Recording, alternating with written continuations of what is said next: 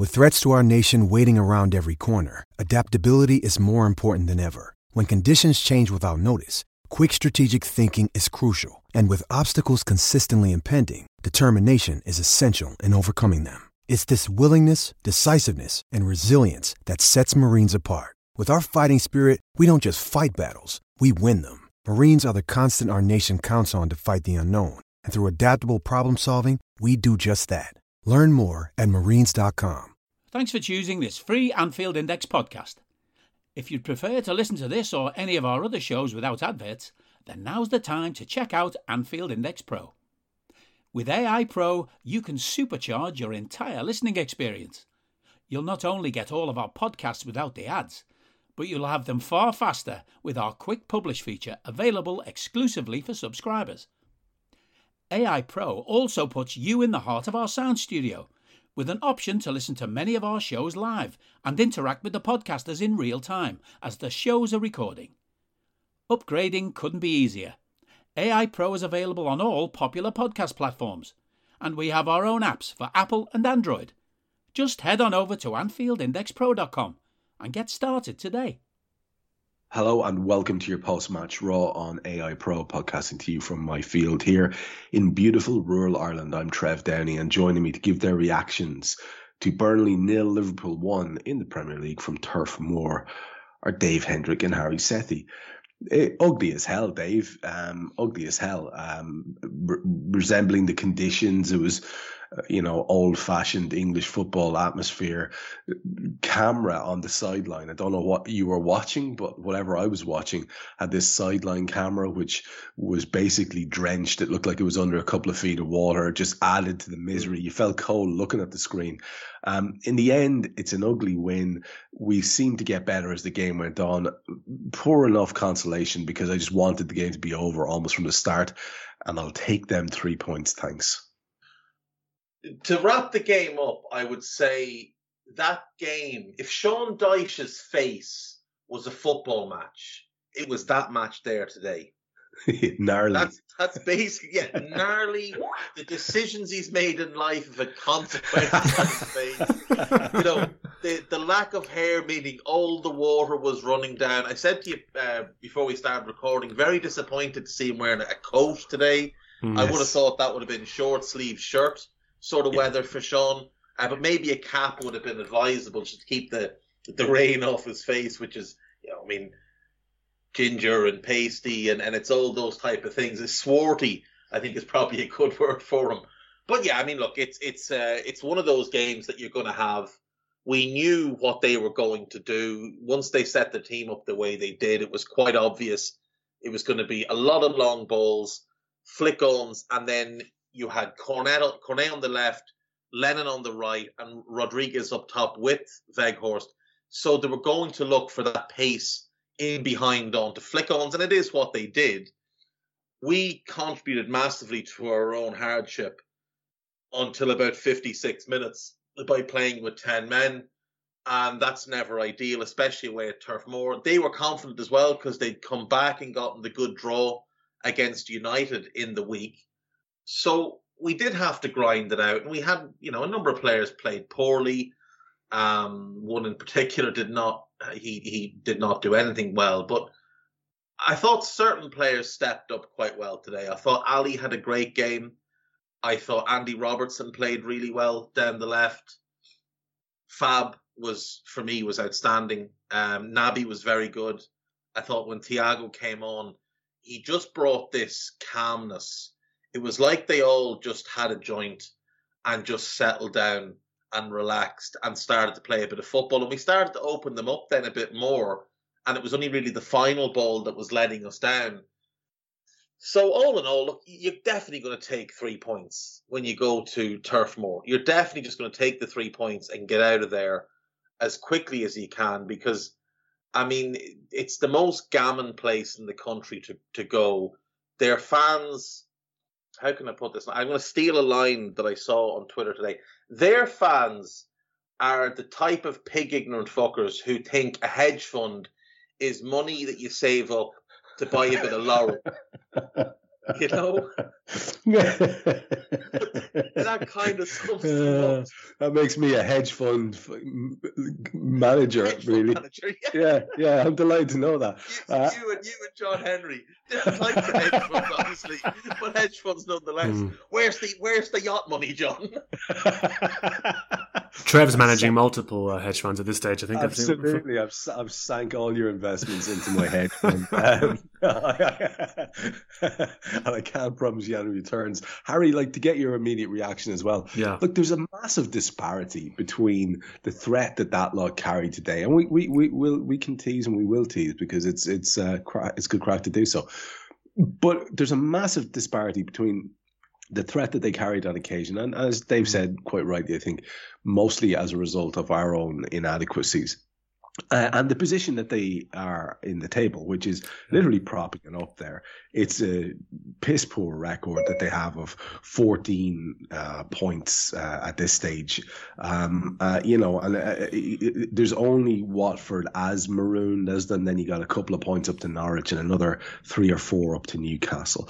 And uh, I suppose what I'm saying to you is, it's a, I, I really wish we could get to the stage where yesterday I flick on Twitter for a while uh, and I see all the morose, heartbroken comments of people lamenting the fact that Manchester City have won a game that Manchester City absolutely should win. Oh yeah, and I want us to get to that stage, um, Hari, where we go and we arrive at Turf Moor and they're already beaten, mm. um, but they still, like every fucking team, feel that they can have a crack and you know, on a different day that could have gone very differently. I don't know. Yes, we probably we deserved it on, on, on, the overall run of play, but how do you feel about the game on the whole? I mean, you couldn't really have argued if they pinched a goal in that first half, they were worth it. Yeah, I, I don't know whether or not. Yeah, my um, my reading of it is coloured by sort of what happened th- uh, after the, the entire 90 minutes or so. But I, I, I, I, just was never particularly worried. Um, and I think Dave's right to point out there there were there were a couple of occasions where we were a little bit slack um, and you know gave them opportunities that uh, really otherwise they were never going to be able to create. But um, I, I, I think a few seasons ago now um, we sort of cracked what to do when you go to Turf Moor. Of course, there's always sort of the odd occasion where they might score this goal from some sort of fluke chance or the conditions might be dreadful as they were today at times and things like that. But um, when I watched the Leicester game in midweek, I thought that um, it was a good example of sort of the heavy blanket being brought by um, probably the defense on that day, just just completely controlling the game with the midfield as well. And then today, um, yeah, the the blanket was less apparent um, for, for, for portions of that game, but by the end, especially once Thiago had come on as well,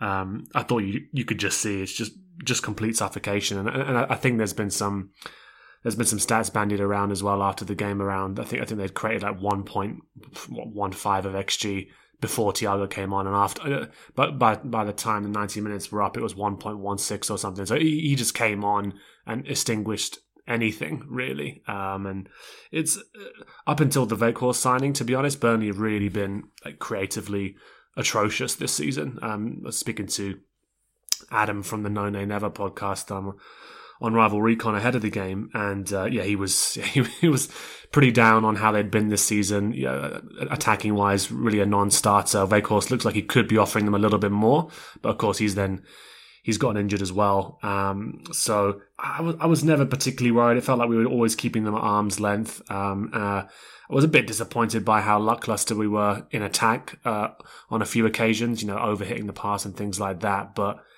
this this game, Trev, reminded me of of some of the games we saw throughout that title winning season as well. To be honest, where um, the the ability to to get ahead and then maybe some of the players aren't having their best days, but there's enough of a foundation there that we're just we're shutting up shop. You're not getting these points back really, um, and unless unless it was going to be our mistake, um, we weren't letting them back into that game. So. Yeah, I, I, I probably share Fab's expression because there's a photo going around of a interview Fabinho did, uh, top top Liverpool goal scorer in 2022, by the way. Interview that he did yeah. after the game, uh, where the reporter said Burnley had lots of chances today, uh, and Fabinho is is looking very confused, uh, to be honest, because I don't think any of them really were gigantic. Oh, and the last thing I want to, to, to say, Trev, is these games, I'm not sure if, if, if you've noticed it too, the way in which offside is being refereed at the moment, uh, oh. it, it, creates the illusion of um, momentum. Basically, there, there were so many chances. They did they did create some good ones, but there were so many chances that were not chances. They're offside, uh, and then the crowd get up. The commentators immediately jump on it, uh, and there's this like perception that you're in a game. We weren't. it was it was fine. Yeah. No, I think I think that's a super point, and I do want to come back to it. So if I forget one, if you remind me, please. We need to come back to this during the game. It's in my notes, so we, we, we'll, we'll probably find our way back there. But you're so right. It, there's a creation of a, psychological advantage for a team uh, who don't deserve it um, when it, it, something could be easily flagged. Um, and it's beyond infuriating. And of course, then what doubles down on how infuriating it is is the fact that commentators don't make any difference between the choices or the, the um, opportunities and chances. Yeah. And then you go to halftime and you go to whatever um, clowns are in the punditry boxes, and they don't differentiate between those uh, offside chances as if they, they were real. It, it, I have to say, in the era of, of, of post truth fake news, it's remarkable. It really is. It's like a perfect example. Why are we talking about this shit? It didn't happen. You know, it doesn't count. Uh, and yet, uh, endlessly, um, teams are allowed because we play our our high line to get some sort of psychological advantage that they feel from having created a chance, get their fans up, as you say, Hari. Yeah, it's incredibly infuriating. You can see the expression, Trev. Um, uh, Virgil at this point is getting as good at impersonating Matip um, as Joel is anyway. yes. this expression yeah, yeah. of "Oh, you've made me run, you've, you've made me sprint for that." it's true. It's true. Uh, speaking of Virgil, we should just have a quick look, you and I, at the Liverpool team, and then we'll we'll I'll get a take from both of you on Burnley before we start into the match details. And you know, in many ways, uh, there's a lot of people who would say that that is the team that they'd like to see uh, until our recent signings and the return of, of, of, Harvey Elliott and stuff like that, and, and, and the emergence of Jota as what he is. Lots of people would have been very, very excited by that team. And it's not far off what I think um, um, Kloppo would go with as his team if he was rolling a team into a final tomorrow. I think the only change in that team might necessarily be, um, um, uh, sorry, Thiago coming in for for um, Naby Keita. I think I, I I could be wrong, but I just they're they're his go-to guys, the guys he trusts. Um, the the front three, the the the, the back four, and Ali, and the midfield selection today was fab. Uh, like I say, Naby Keita and and the captain, and um. Mm you know, it's it's it's it's it's a very strong team on paper. The bench looks great. We've got Kelleher there. We've got Konate, Thiago, Milner, Oxlade-Chamberlain, Tsimikas, Jota, Diaz, and Elliott. Um, very exciting stuff. And we're all like, uh, you know, children who've got a new toy, and we want to see Luis Diaz and we want to see Harvey Elliott. But I do get why he made the decisions he made today. I have to say, uh, normally I'm kind of critical, but I understand it, this is a, is a period of, of, of intense games. We've lads at different tempos and rates of, of, of rhythm. I can understand why he's trying to get everybody involved um, and give a bit of uh, you know uh, minutes on the field to, to, to, to, all the all the players that he can. Mm-hmm. So it does make sense to me in, in one way. Do you think that's all that that selection was about? Because I want to see Thiago start every every game, right? Um, I, I don't know if if it if, if it's do, do you can you drop Luis Diaz when he's come in and he's he's exciting, he's flying. So you know, do, do you think there was some sort of minute management going on there in that selection from the top? Is that is that what came down to? Do you think? Yeah, I mean, I would, I, I wouldn't be surprised if that was it. If, if if they were looking at the charts, the stats on on these players, and just thinking about what would be the the most sensible thing. Obviously, we've got loads of games coming up, um, thick and fast, which is actually usually quite good for us because we like to build that that rhythm. Yeah. Um, and uh, yeah, I, am just I'm just never really going to complain about this because um, we've we've always longed to be in this situation where you've got you, have got the squad, everybody's fit. Touch wood at the moment for for once. Um, I agree with you. I mean, I don't really see there's any need to ever really break up um, Fab and Thiago from from being guaranteed starters. To be honest, if they're both fully fit, so I imagine maybe we're just trying to be a little bit careful with with Thiago, um, and he is a great play, uh, player to be able to bring on in those moments just to completely suffocate a game. But yeah, all, on yeah, ordinarily, if there if, there, if there's never any injury concerns, yeah, you, you'd like to see Fab and Thiago probably be the the first two names on the team sheet in in, in midfield, but Luis Diaz, I think, on a more of a um, had to we have we have to explain to him what what Turf Moor um, on a day like today is on a conceptual level before you can drop it. I mean, I, I, think I think it would have been cruel to be honest. I mean, the guy had gloves on uh, last uh, in, in, in midweek. Uh, I'm sure there, there, there were moments where he was sat on the bench wondering what this what this was really, um, and uh, hopefully people on the bench were able to sort of explain to him. Um, I'm sure Thiago was uh, giving him his notes from last season where he first encountered it. Um, whereas, yeah, these guys have been used to use this sort of game beforehand. I think it's an interesting one for Keita um, to to appear in, and uh, I saw, I saw Gags just mentioned actually that Naby's Premier League games this season: uh, Norwich, Burnley, Watford, United, Spurs, and then Burnley again and the sort of games actually that I think when you, when you see critics of uh, of Keita, the types of games where they go, oh, he, he doesn't really fancy those types of games, or Klopp doesn't fancy him in those types of games, and I thought, um, as uh, as Trev mentioned, he was he was really combative out there actually, and looked um, looked good, giving Fab a lot of support as well. So yeah, I didn't have too many too many questions with the lineup. The only one I, I was maybe thinking might might appear out of nowhere would be uh, Konate. You know, just the type of game again, just to let him know what this is about as well. Um, but uh, if, if, it's not broken, you know, why uh, why sort of tinker with it? Yeah, there's a lot. There's a lot there, and we'll come back to that in various ways as the as the match goes on. I'll come back to you on Burnley, but Dave, I'll just start with you on them just to look at, at, at how they went. The most striking thing for me about Burnley was the bench, and it's a, it's a list of names that'll be well known to everybody. It's it's a really it's a list of really well known, you know, uh, lads who've been plying their trade around the Premier League. You've got Barnes, McNeil, Cork, Stephens, uh, Long, Lowton, um, Bardsley, Hennessy's there, and uh, I left someone out, Collins.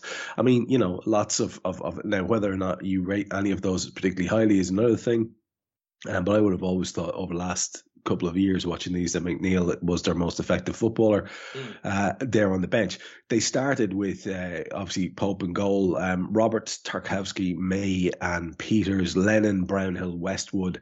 Cornet, Rodriguez, and Weghorst, and um, the latter of the the last of those names will be coming back to quite a bit during the course of this.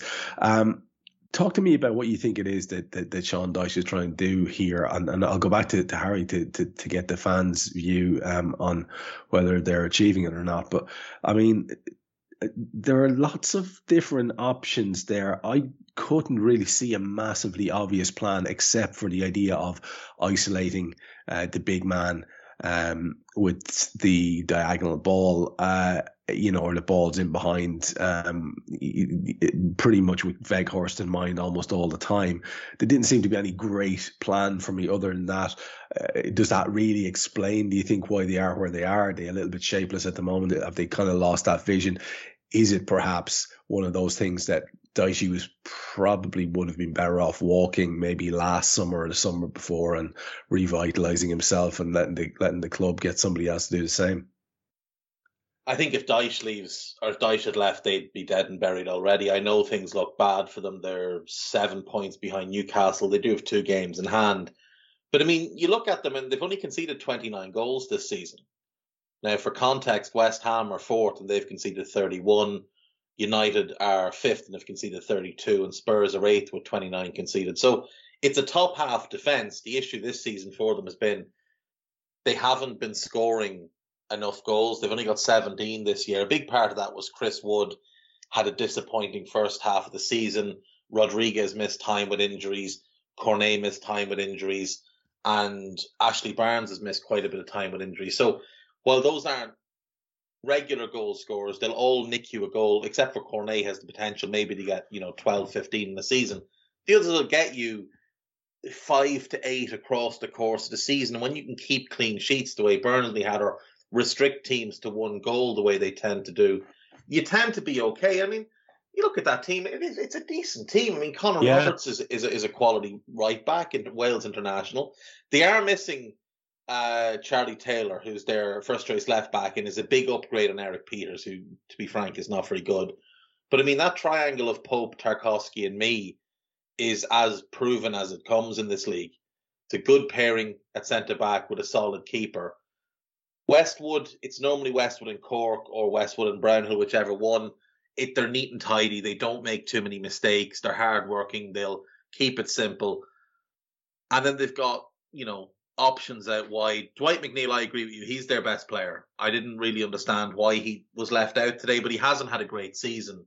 But I do think the plan simply was let's get this long to Weghorst and let's get pace from Lennon, Cornet, and um, Lennon, Cornet, and Rodriguez running off the back of it. I also think part of the reason he'd have played Lennon on the right is to track Andy Robertson. And I thought Lennon did fairly well with that, especially in the first half. He got tired. He's 34, pushing 35. That guy was playing with James Milner at Leeds. That's how long he's been playing. You know, we, yeah. we always talk about how long Milner's playing. Milner left Leeds, I want to say in 2004.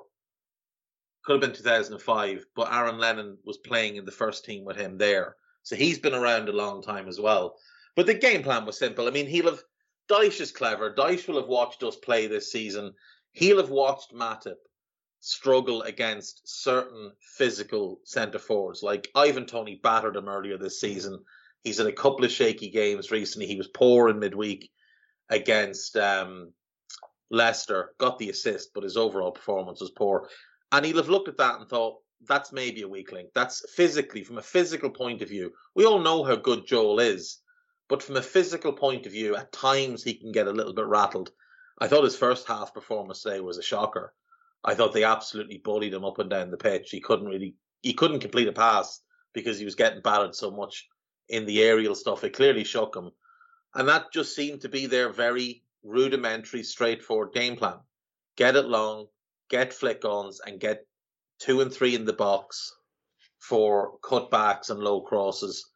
And it nearly paid off for them a few times, but like you you guys have mentioned, we held an incredibly good line today.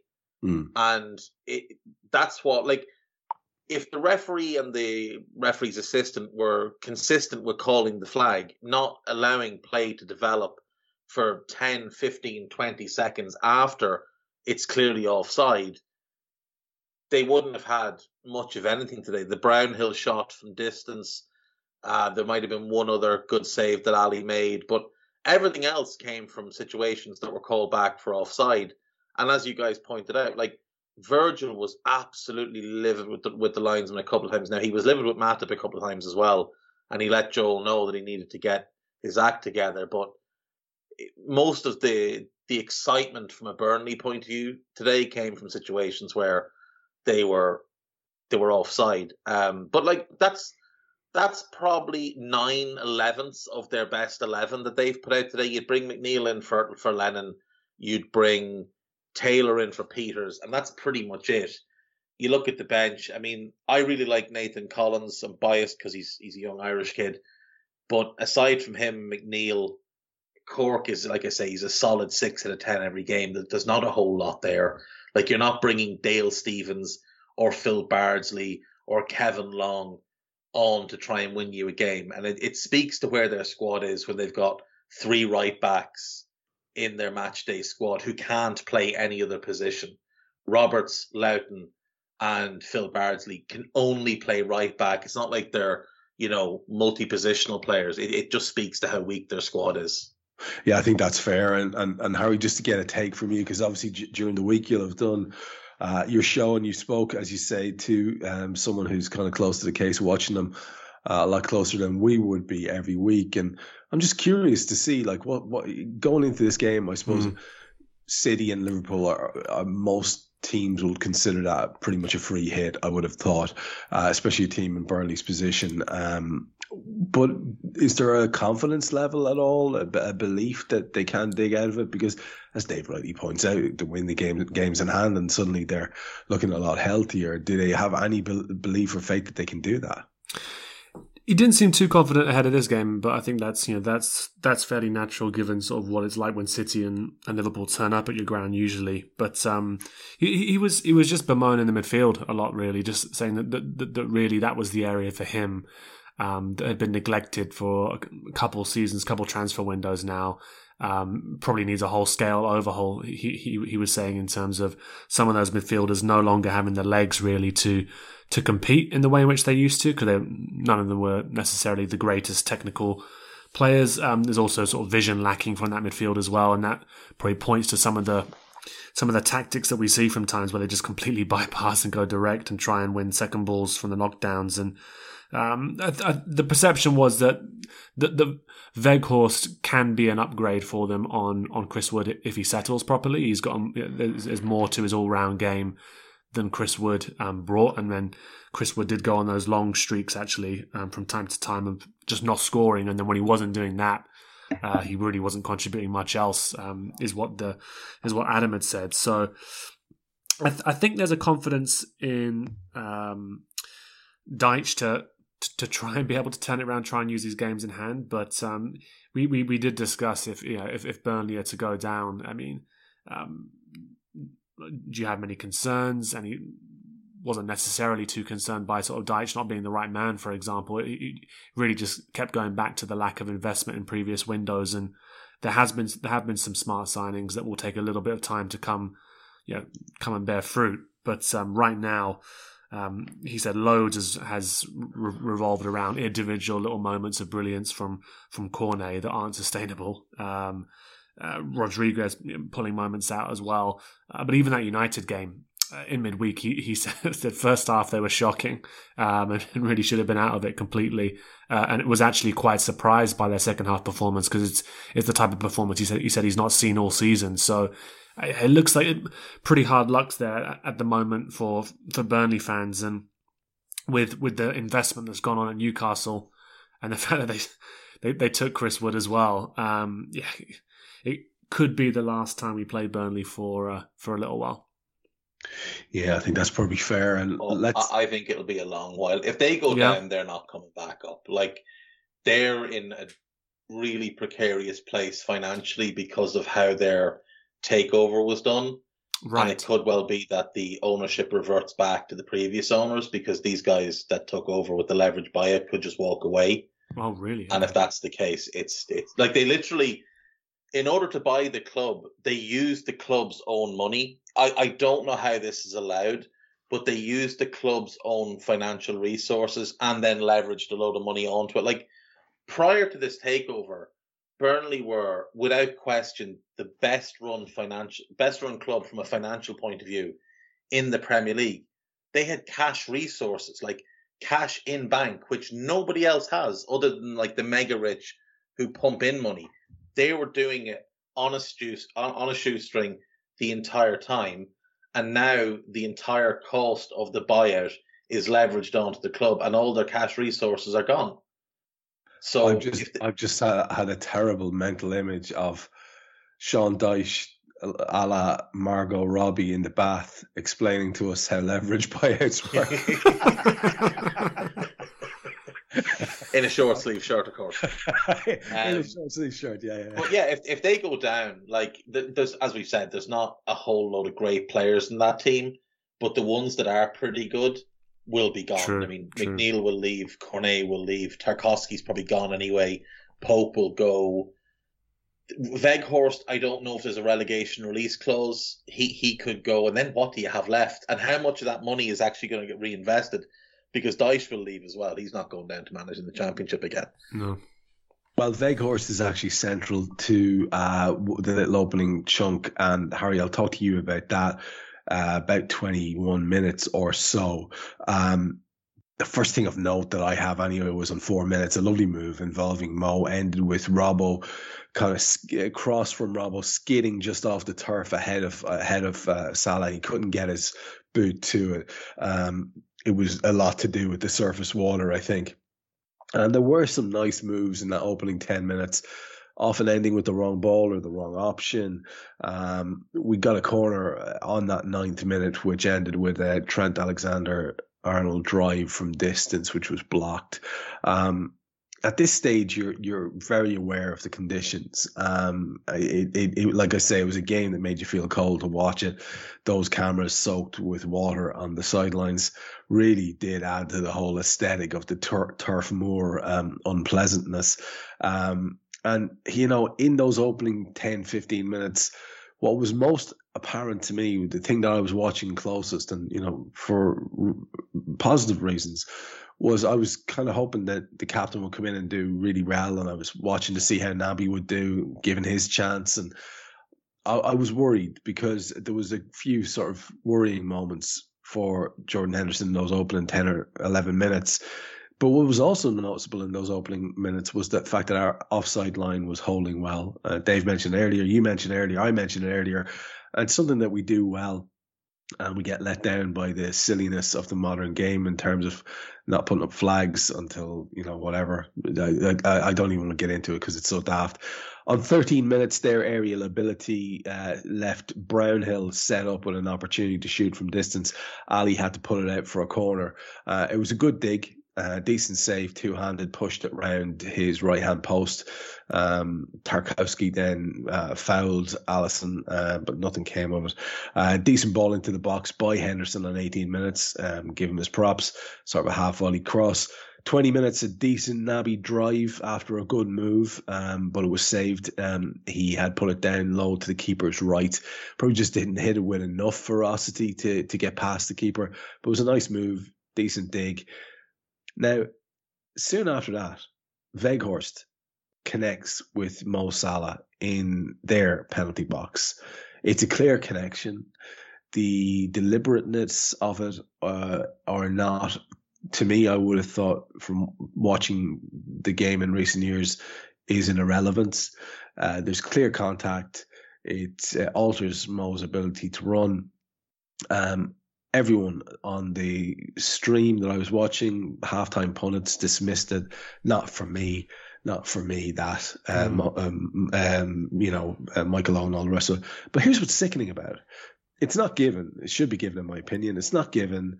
They break and they go down the far end. And the lad who had fouled Mo is on the end of it, and he should do so much better. He kind of pulls his shot from right to left, uh, and they should be one up. It's a really good break by them, uh, straight from that opportunity. Uh, and like I say, it's a really poor effort. Uh, so bad is the shot that it goes right across the face of goal and gets cleared. Um, talk to me a little bit about that opening sequence, and if you wouldn't mind giving me your take on that, because I'm, I'm anxious to hear if I'm uh, in a vacuum here shouting at the sky.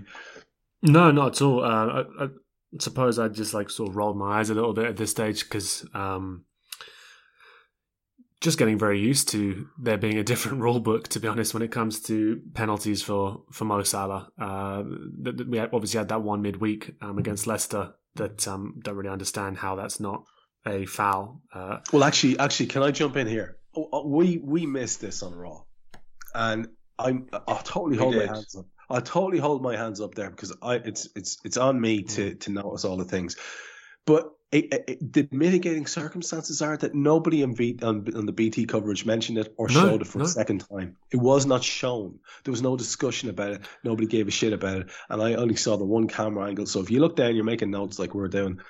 You, you you're reliant on repetitive camera angles, but yeah, you're dead right. That was the first proper replay I saw of a Trev was yesterday there, there, you go. Was, was, somebody pointed it out in the thread in Discord, and I went and had a look, and I was like, "Holy shit!"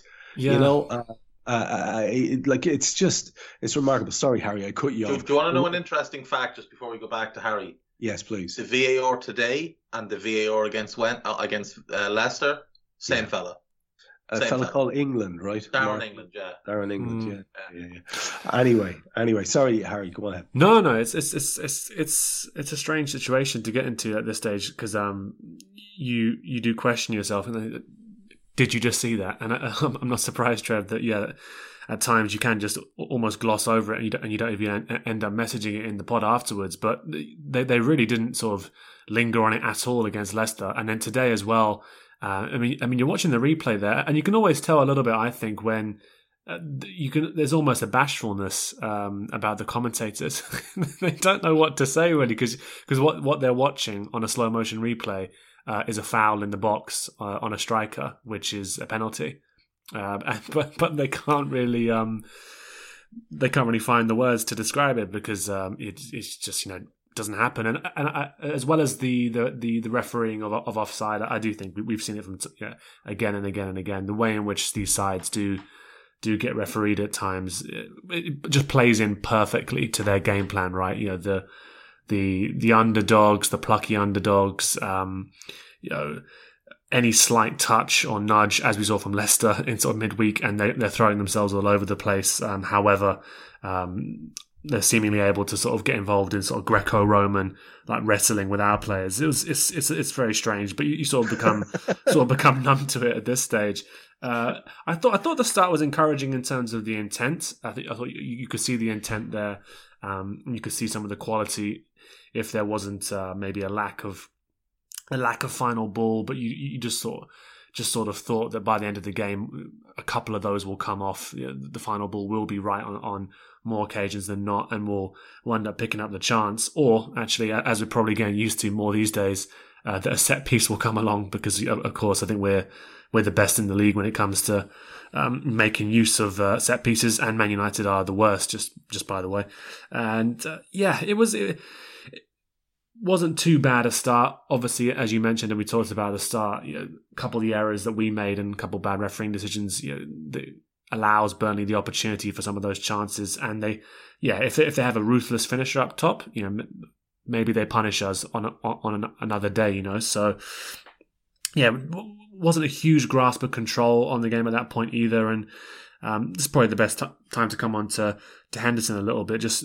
just give my my opinion of it. Um, one of the issues I've had with him this season really is just um, just just keep the ball in in, in these games. I'm, I'm, I'm not I'm not asking for incredible creativity. I'm, not. You don't have to find this you know forty yard ball um, like Trent does because that's what Trent does. So just l- let Trent do that, um, or whoever you're paired with, Thiago and Fab, they can help you out with that. Just keep it simple you know, um, be intense. That's what you do at your best. Uh, that's what we've seen the, uh, when we see the best of Henderson. Uh, and you're looking at his stats today, and I don't want to damn him too much, but you know, 36 passes. Uh, he, only actually made 18 of them, so that's like 50% of his passes um, weren't completed. Um, and then his long balls as well. I think one out of six, so 17%. And again, I, I'm not someone who just will find stats on a player and then just use it to damn him.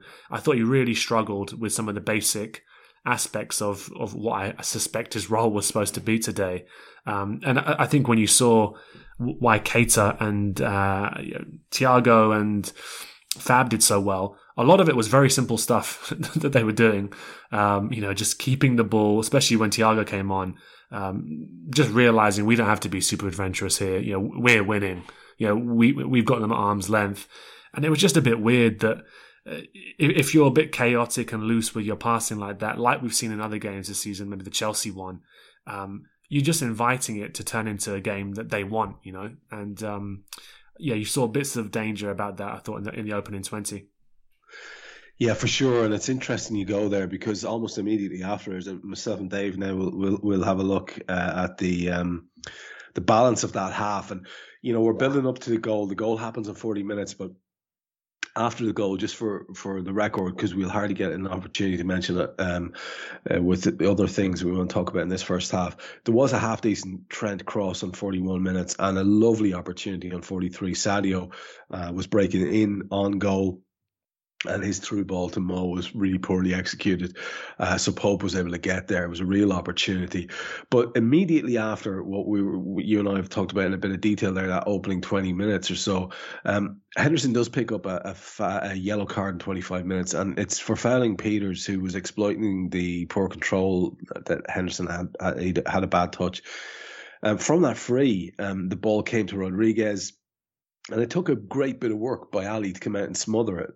Um, and that's, you know, a, a, direct result of some of the stuff you were mentioning there, Hari. 28 minutes, great delivery from Trent um, from a free on the right hand side. Sadio uh, gets there, uh, and his effort is stopped point blank by Pope. It's a really good save. Um, whether he knows a lot of better or not, he's in the right spot. Um, then 30 minutes, two in a row for Weghorst. The first one is a genuine opportunity. The ball was played in over the top. He drove his effort wide of the near post when he should have done better. And then four minutes later in 34, Pieters played him in. Ali had to come out.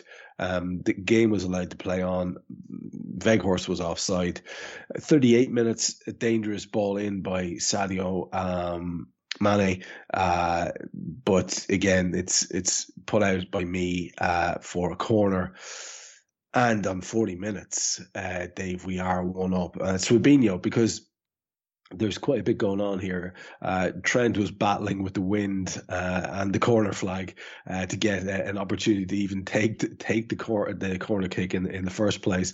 When he does hit it, it's curled with some menace into the ball, flicked on by Sadio Mane's head, goes into the ground, and as it's coming up, Fab hits a fairly fierce half volley, Pope straight at Pope and he uses his momentum to continue on, follow up, and um, uh, poke home the rebound. Um, and it was one of those goals you could uh, celebrate as well because you could see he's running through lines. There's no danger of offside. He hasn't hit his hand or anything like that. So it was an enjoyable goal. Uh, lots to talk about there in that chunk of time. Um, focus on whatever the hell you want to focus on. I know at least one thing you will want to talk about um, because you won't have much of a chance to do it in the second half because, as you say, 57, 58 minutes, things changed. So what you what what what what, what are you going to pick out of that first half, the second half of that first half? Well, let's start with the goal. Obviously, it, it comes initially from great work from Naby, driving through the lines, lovely slip pass in behind, cross, corner. And um, it, I think it was Ben Mee kind of sat on the cross and, and, skirted it behind. It's a great ball in by Trent after having. I, I actually thought he was going to throw the corner flag down on the ground because it was blowing over that much. But it's a great ball in and I wonder if that delay in taking the corner just caused a bit of a lull in the Burnley defence and caused them just to lose their concentration for a half second. Because for us to get three successive touches in their box, the Sadio header, the Fab half volley, and then the Fab follow up, does just suggest maybe that they weren't as quick on the on the reaction as as they'd normally be. Yeah. But it, it's a really well taken goal by Fab. Um, he obviously is developing quite this this lovely knack of scoring goals. He's our top scoring midfielder this year, which is uh, very very impressive considering the position he plays in the team. And when you consider that last season he went and played centre back and was the best centre back in the league from when Virgil got hurt up until he got hurt himself at Christmas. And now this season he's developing into a poacher supreme all while still being the best holding midfielder in the world. He, he may well be the best player ever because uh, statistics tell me that since January 1st, in fact, I'll go back further, since December 1st, Lionel Messi and Cristiano Ronaldo combined have scored three goals, and Fabinho has five. Uh, so while some may worship their false gods, we can worship at the altar of Fab. he has been absolutely tremendous for us, and when he's in the team, we're just a different beast. And obviously, as as you guys have mentioned, when it's him and Thiago, it's different class. There's a great stat. I don't know if you guys mentioned it pre-pod or, or on the pod, but Stephen Drennan had it. Um, Babu Babu Yagu on Twitter, great account, well worth your follow. He pointed out that Burnley's XG for the game was 1.16. Yeah. Before Thiago came on, so obviously when the period where Henderson was on the pitch, it was 1.15. So they had a number of opportunities, not great opportunities, but a number of opportunities in that first 56 minutes, and then absolutely nothing in the 37 minutes that Thiago was on the pitch because we just can kill the game in our control. And that's what was lacking in that first half was any kind of modicum of control. Um, you can look at the raw numbers in Henderson and they're appalling 36 passes attempted, only 18 completed, 48 touches, lost the ball 24 times. So every second time he got the ball, he gave it away. That is absolutely shocking for a supposed top end player. Um, his defensive numbers are poor. He lost four of his seven tackles, but his defensive numbers over the last 12 months are awful. I'm not sure if that's what you've just shared there, Trev. Yeah, it is. It's a, over the year. Yeah. over the last 12 months, he averages 14.14 pressures per 90 minutes. That is in the 10th percentile. Now, bearing in mind, it goes from the first as the lowest to the 99th as the highest. He is in the 10th percentile. 1.22 tackles per 90. That's in the fifth percentile. That's pathetic. Uh, 1.77 interceptions. That's in the 58th percentile. So bang average. 0.88 blocks per 90. That's in the fourth percentile. That's really, really appalling. Um, clearances 0.93, 21st percentile. And aerials 1, 0.88. That's in the 36th percentile. Jordan Henderson is six, is six foot one. He is six foot one, and he is probably the worst player in our squad in the air. Naby is better in the air. Thiago is much better in the air. I'm not even talking about the big lads or the likes of Sadio and Jota. The small midfielders that people say are unathletic, Naby and Thiago, are better in the air than him. They're also better defensively than him. And if he's not good defensively and clearly isn't good enough on the ball with performances like that, and you can say it's a once off, but it's not. There's been a few like that this season. You'd never see Naby have a 50% passing completion.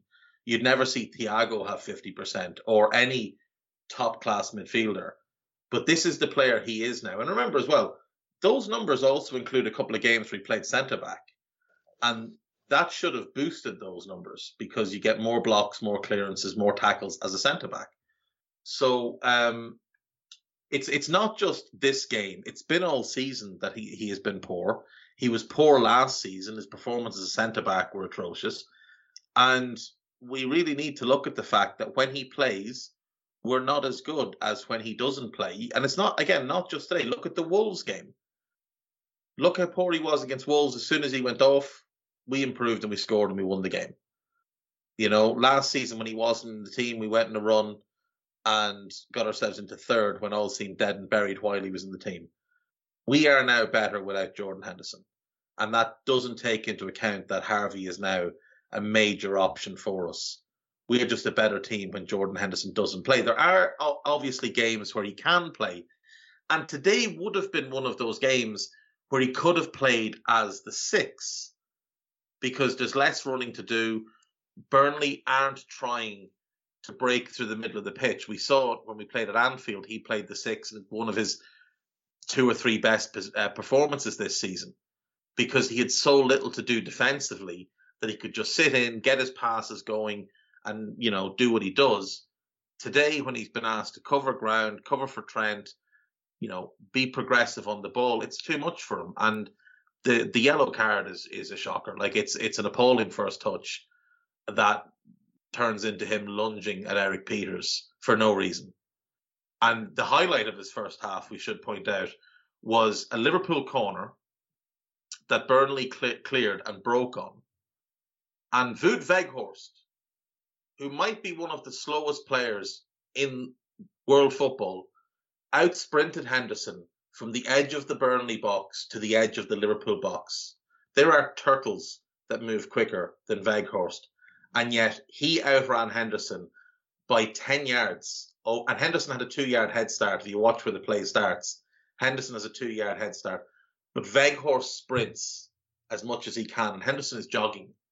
And that's in the 24th minute of the game. So tiredness isn't an excuse. It was before the yellow card. So before he picked up whatever injury he, he, he picked up, he was jogging. So his legs are, are not there. His passing isn't there and defensively he's not good enough. So what is he bringing to this team? I don't want to hear leadership. I don't want to hear about intangible nonsense.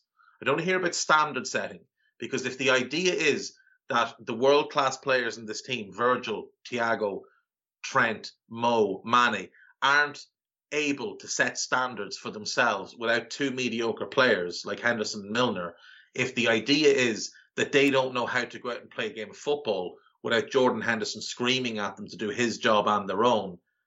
Like, I, I don't really understand how the game works then because you're going to tell me that Thiago, who's one of the best midfielders that the game has seen, not just now, not just the last five years, ever, the best one of the best midfielders the game's ever seen.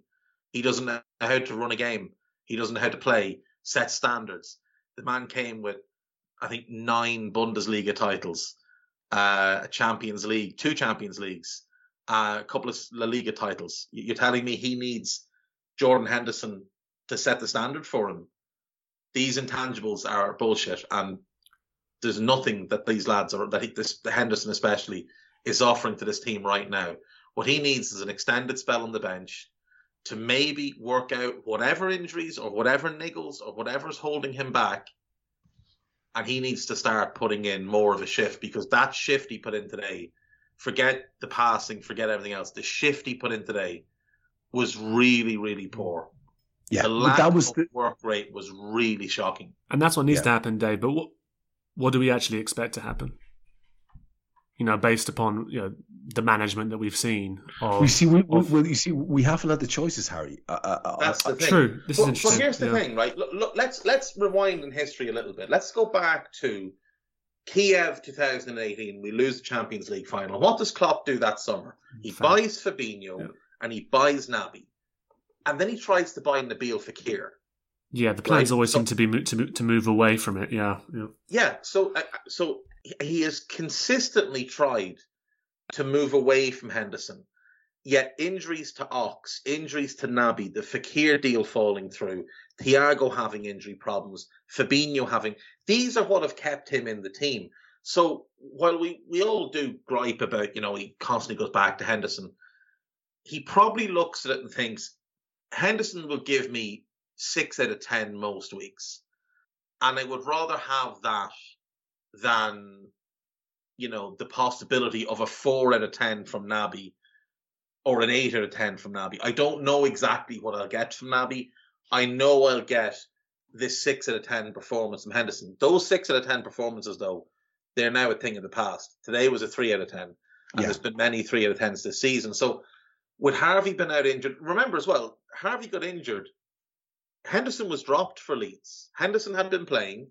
He was dropped for the Leeds game because he was playing poorly. yeah, the kid had the shirt. Yes, that's and the Harvey had the shirt and got injured. So Yeah, like yeah. he tried Henderson on the left. It was an embarrassment against Chelsea.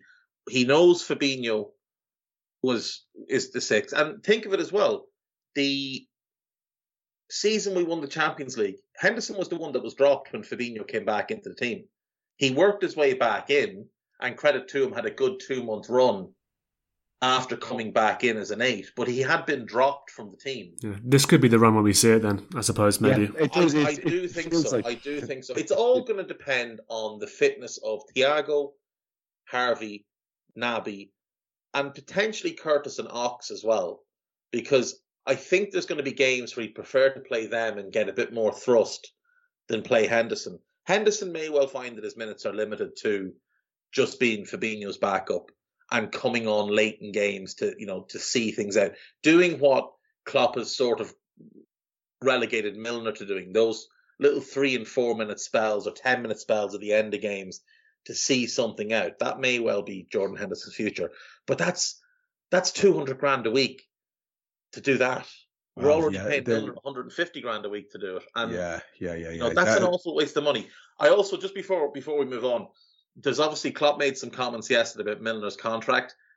Read them properly. He was being really diplomatic about them. I have a theory on this. We have heard, I'm sure you've heard as well, from certain people that the Mo deal is agreed.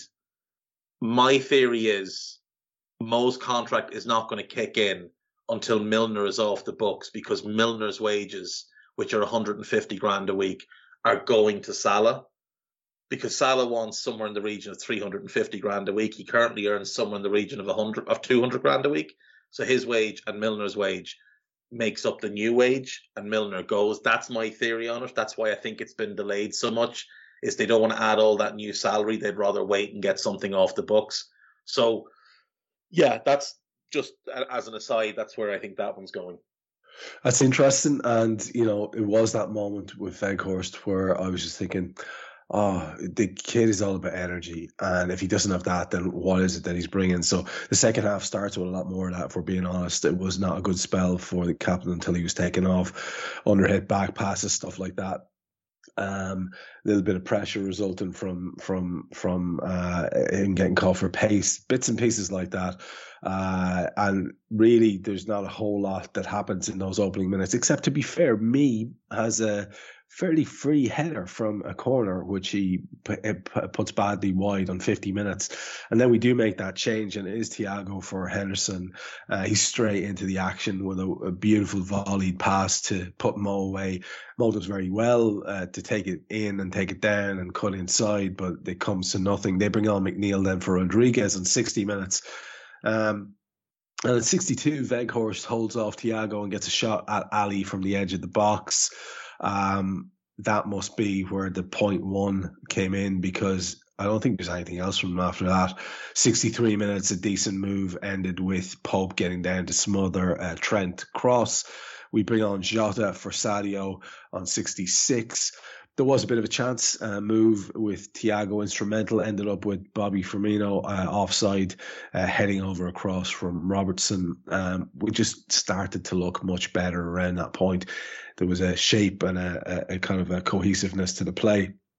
And again, that thing that I was talking about uh, with Diaz, uh, after the Leicester game was the ball retention. That just that simple thing, and and, and having Thiago there just made that that much better. Uh, dangerous McNeil um, ball into Barnes on 74 minutes, but he couldn't get there. Um, a few more crosses came from that, a little bit of a flurry. Um, nothing much though uh, by way of threat. A decent flowing move on 77 led to a corner for us.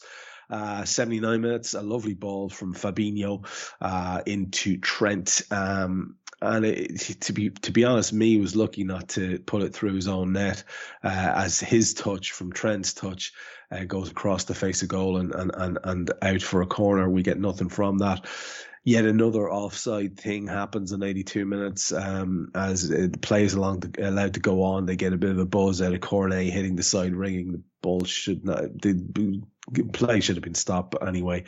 86 minutes. There's a glorious opportunity towards the end of the game uh, and it was Mo Salah delaying his pass this time. Uh, it was the opposite way around uh, with Sadio earlier on. He delayed his pass to Jota, uh, and Jota's uh, hit um, is under pressure and wide. Um, we bring on Milner for a minute at the end for Naby Keita, and that's your lot. And Hari, I mean, just to sum up that second half, like it, it really was mm. comparatively incident free, but what was clearly obvious, and uh, like again, I, I I would hate to think anybody's listening and thinking, oh, we've got in for X, Y, Z. Like I, I freaking love all these lads. I wish they were playing well all the time, all of them. I genuinely of course, do. No, yeah. But we, we, we we have to point it out when we see it, and just there was a noted difference, just a notable difference in the in the cohesiveness of our play in that second half, in the control that we had of our possession, uh, and you did feel that calmness you talked about earlier on, where you were thinking like, you know, you weren't really worried. Well, that's how I was feeling as the game was going on. I didn't really think, oh, we're going to get mugged here because if even if we had, there was enough there that we could have pushed and gone into overdrive and, and gotten the goal we needed, and that, that was nice. That was a nice, a nice and clearly obvious uh, thing to see. Was there anything in that uh, chunk of the second half from the introduction of Thiago uh, to the end there that you wanted to focus in on, or any particular uh, aspect of it you wanted to talk about? No, thankfully not. I mean, I, I think I think that's. I mean, he came on, um, and then yeah, I think as a as a team, we more or less just shut everything down. Um, and uh, yeah, it's weird. Uh, I mentioned the the title winning season, but there were so many games in that season where we, we went one 0 up or maybe maybe two 0 up on occasion, and um, occasionally we there would be a few chances, uh, or, or, or, opposition teams would get a little bit more xG in the, in those final twenty minutes, and people would question why that was. Um, and very often it was because you could just you could see a noticeable sort of energy saving mode like go on for, for Liverpool, not overexerting themselves.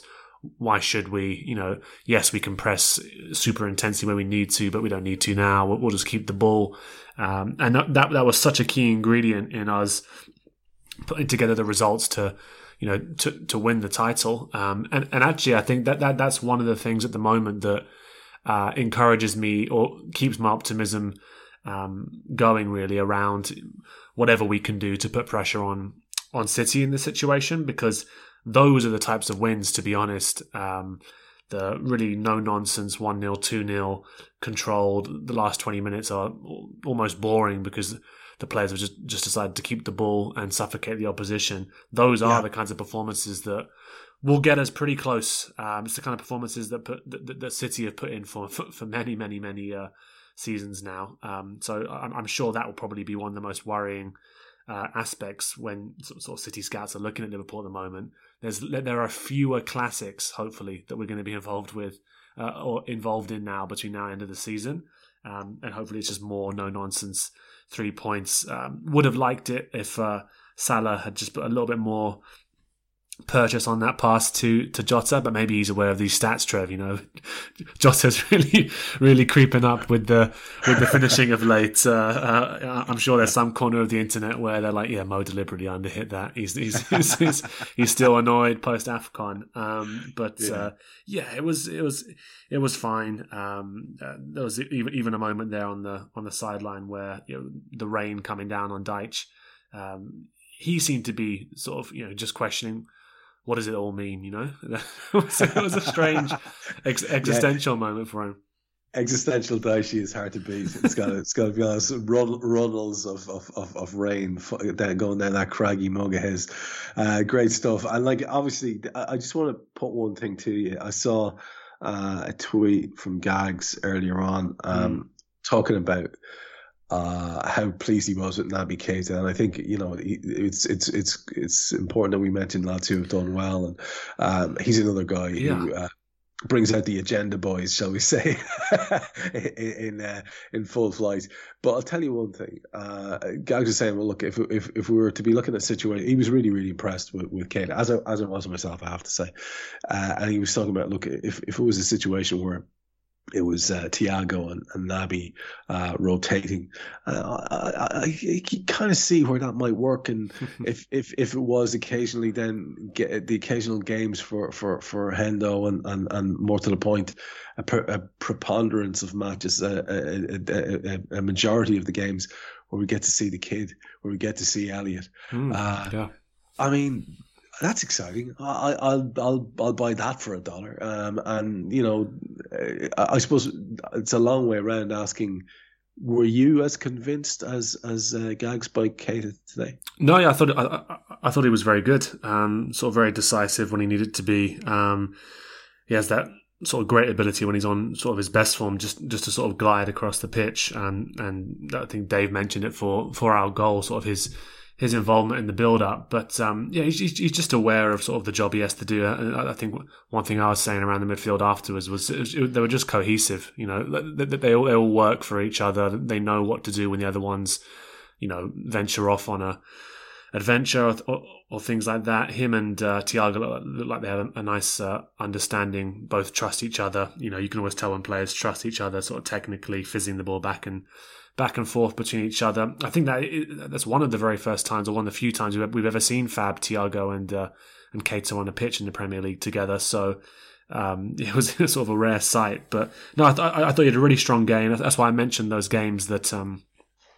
he's played in for us this this season, and he's he's done well in. Those are the sorts of sorts of games that gets that get thrown at him as you know he's not he's not ready for those types of games and um, you know, his, his his performance against United, you know, that will live long in the memory because of the result. You know, he was he was outstanding before sort of Pogba uh, crocked him um, in that game. Um, so yeah, I, I, saw some of the quotes um, uh, in midweek uh, around uh, Naby and the illusion of Naby and things like that from from, from the usual outlets. But um, I've heard, and I'm sure Dave will back me up on this. I've heard that uh, in some quarters, Naby Keita has received an eight out of ten today. Um, so he must have been he must have been outstanding. Ian Doyle.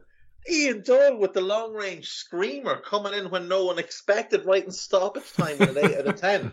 You know Naby's had a belter of a game when even Doyle is saying eight out of ten. That's a stunner. And you're right, Hari, it is on the week where someone else in the Echo wrote a hit piece on Naby and there was a blogger who I won't name who has made outra- outrageous alleg- allegations against Naby based on completely, you know, uh, unreliable reports and nonsense off Twitter. Um, who wrote another hit piece about Naby, and it, it's a disgrace. It's an absolute disgrace seeing these people write these things. And today he shut them all up because I thought he was very, very good today.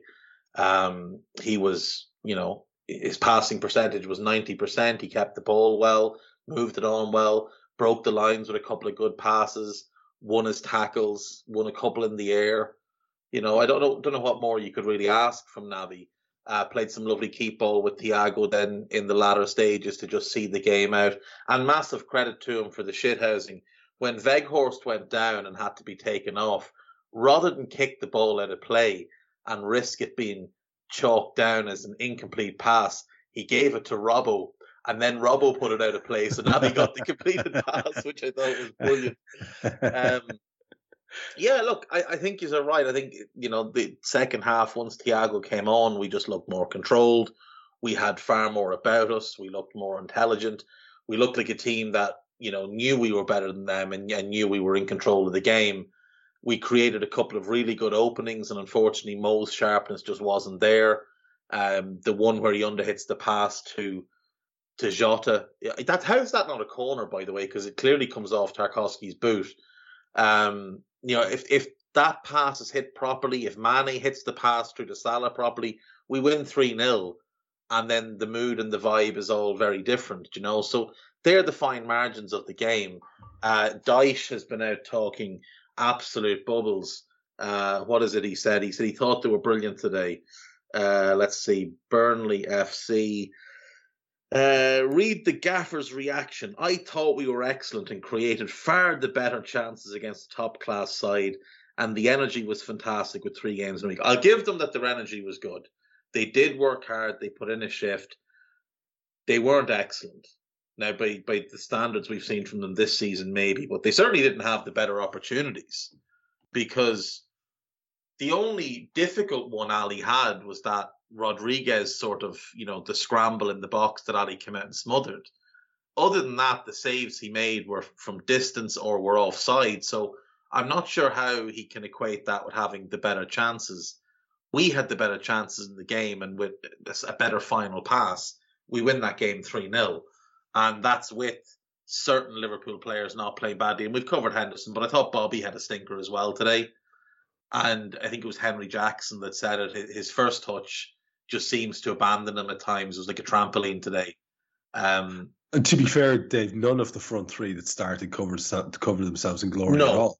No, I, I thought Sadio for the first ten minutes really looked like he was up for it, and then he just sort of faded. And I think probably the you know the excerpts of been at the AFCON and then been back in Senegal and he probably hasn't had a whole lot of sleep with the celebrations and then obviously, you know, having to get back to Merseyside and whatever else.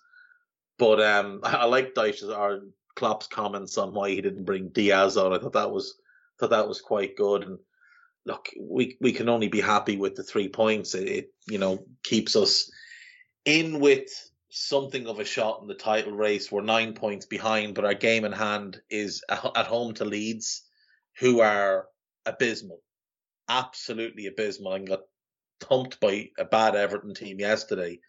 So we should beat them fairly comfortably. And we've got a favourable little run coming. We've got Inter in the Champions League, obviously, on Wednesday night. They're going to be without the best midfielder and probably their best centre back. Then we get Norwich at home. That's a game we'll win. Then it's Leeds at home. And again, that's a game we'll win. And then it's that cup final against Chelsea, uh, which will obviously be very, very difficult. So there's a good opportunity here for us to pick up six points in our next two in the league, close that gap on City to three points, and then out of the back of that, you know, pick up a few more wins, go to the Etihad with a six point gap at, at the worst. And if we beat them there, then it is on. Then it is possible that they will slip up. And if they slip up, we just have to make sure that we're the ones who take advantage of it, that we're the team that we know we can be, and that we don't drop any more silly points because we've dropped a lot of silly points this season. And yeah. um, we just can't afford any more. That's that's the be all and the end all of it. We can't afford any more silly drop points. And to wrap up with yourself, then let people know what they can expect from you in the week to come. Certainly between now and the next Raw, anyway. Uh, there'll be two footed pod every day at 4 p.m. except Tuesday. There won't be any pod on Tuesday. And there'll be daily red every day at lunchtime. Guy will take care of Tuesdays. I'm not about on Tuesday, but then I'll be back for Raw. And uh, then it'll be, you know, full steam into into Norwich, then Leeds, then I don't know what's happening with Chelsea in the cup final yet. I don't know whether the whether the uh, it's going to remain the Guy Drinkle show. Gags is oh, it's got it, it, Gags is trying to rotate back in the, the the main men, but with the look that we've had thus far, I'm inclined to agree that it should be young Drinkle and, and Co who take care of that one for us. Guys, guys, the the Caoimhín Kelleher of, yeah. Of, of, that's exactly it. That's exactly there's no, there's, it. There's no two ways about it. Less ginger, but uh, you know, less yeah, ginger. Everything else is the same. Well, um, so, so there was plenty from Dave as usual come, come. Uh, to to to look forward to in the week to come. And Hari, your final thoughts, and let folks know what is coming from you as well. Yeah, there's going to be a couple rival recons coming up for for Norwich uh, and then Leeds, which obviously the games packed really closely together as well. So I'll try and get those out back to back. Um, and then, uh, yeah, I think I'm back on Raw for maybe after the Carabao Cup. Actually, yes, maybe I'm having that extended rotation that Dave was alluding to there. Um, so, so, so, that's absolutely fine. Maybe you'll see pictures of me uh, playing golf in Dubai, like most of the players seem to do whenever they're. whenever the lifestyle that you live. no, it's not. It's not. It's not. this, this is. Uh, this is this, this is all an illusion. Um, yeah, no, not too much to, to say on the game, Trev. Um, like I said, it's just it's just just fun to make it um, a run of the mill result oh. in the end. Can we just take a moment just to comment on the fact that poor old Jordan, not to dig at him again, but the poor fella's going bald. There's a bit of that. There is a bit of Prince William about him, isn't he? Yeah, him, him, and him and Erik Pieters seem to be having yeah. a little bit of a bald off as the game was. The wetter it got, and the more it got exposed. Yeah. Um, so we can expect that Hendo probably misses a couple of weeks at some point, or in the summer maybe with no international tournament, maybe he goes off and gets himself a little bit of a, a Wayne Rooney transplant. Mm. I, no, I'm sure he'll go to Kloppo's man. Kloppo's man's a far better man. Uh, I just want, whoever... I want him to shave the top and, and go with you know like the the monks kind of. Oh yeah, nice. the Bobby yeah, yeah. Charlton job. That's the job for. That's the That's... job. For it's, it's a haircut suiting the name. oh Christ alive! Right, let's wrap it up. Uh, the, that was uh, uh, uh raw from myself. Trev Downey, and you have also heard from Dave Hendrick and Hari Sethi. Both those lads will be back. Um, myself and Dave do most of these rows. Hari's on a very, very regular basis. You can hear all the shows the lads have mentioned. You should be listening to them. Now that they're free, do go and tell your pals about them. Uh, there's no reason why we should be getting many, many, many hundreds and thousands more ears and ear holes around these shows. So let's do that. Um, I'm very excited about that possibility actually. So if you've enjoyed the show, it's a new one to you. Do pass it on to your pals. Let them know that it's worth your while listening to. Um, we'll wrap it up. Uh, it's going to be very, very busy. Uh, around Raw Town for the next while, uh, ending and culminating in this month with uh, Caoimhín Kelleher stroke Guy Drinkle uh, in the final, which is always very nice. But lots from me and from the lads to come in the meantime. So in the meantime, when we uh, until we see see you again and speak to you again, get for your fellow Reds and stay safe out there.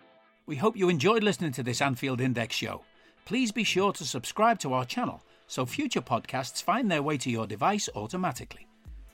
There's nothing quite like fan engagement and we'd love to know what you think of anything discussed on this show. The best way to get in touch is over on our free Discord community, where both podcasters and listeners debate the hottest LFC topics 24 7. Sign up free now at AnfieldIndex.com forward slash Discord. You won't regret it. You can also follow us on Twitter at Anfield Index and find us on Facebook by searching for Anfield Index. Oh, and before you go, We'd love it if you could leave us a five star review on your favourite podcast app. It only takes a couple of seconds, and it means the world to the people who create these free shows. Sports Social Podcast Network.